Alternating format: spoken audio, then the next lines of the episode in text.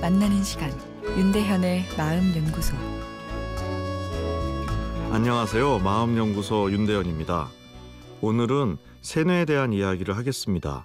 먼저 청취자분의 사연입니다. 마음 연구소를 자주 듣고 방송 시간이 짧아서 반복해서 듣는 경우도 있는데요.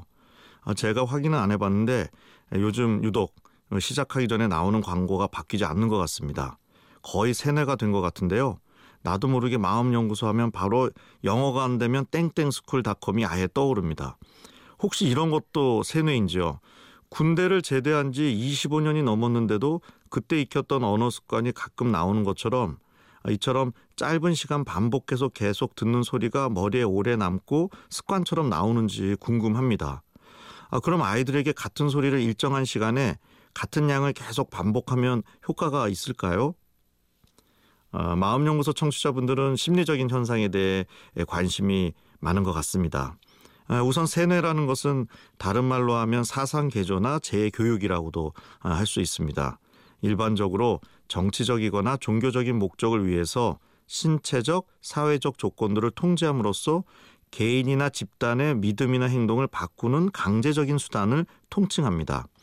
세뇌란 말은 한국 전쟁 당시 중국군이 연합군 포로들에게 세뇌를 활용해서 조직적인 저항을 줄이고 정치적인 신념이 바뀌도록 유도함으로써 이 세뇌란 말이 서구 사회에 널리 퍼지게 되었다고 합니다.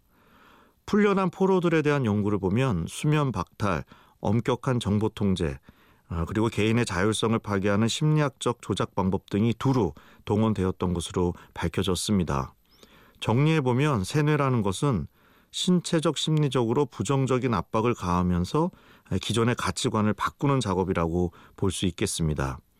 아, 이것이 거짓 고백과 다른 것은 당사자의 가치관이 무의식적으로 바뀌기 때문에 아, 본인도 진심으로 바뀌었다고 느낀다는 것이죠.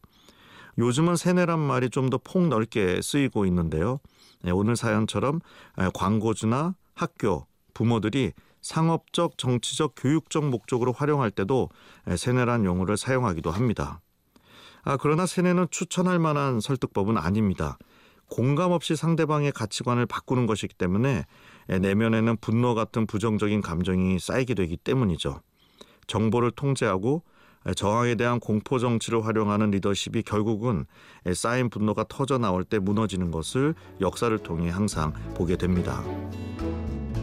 윤대현의 마음연구소 지금까지 정신건강의학과 전문의 윤대현 교수였습니다.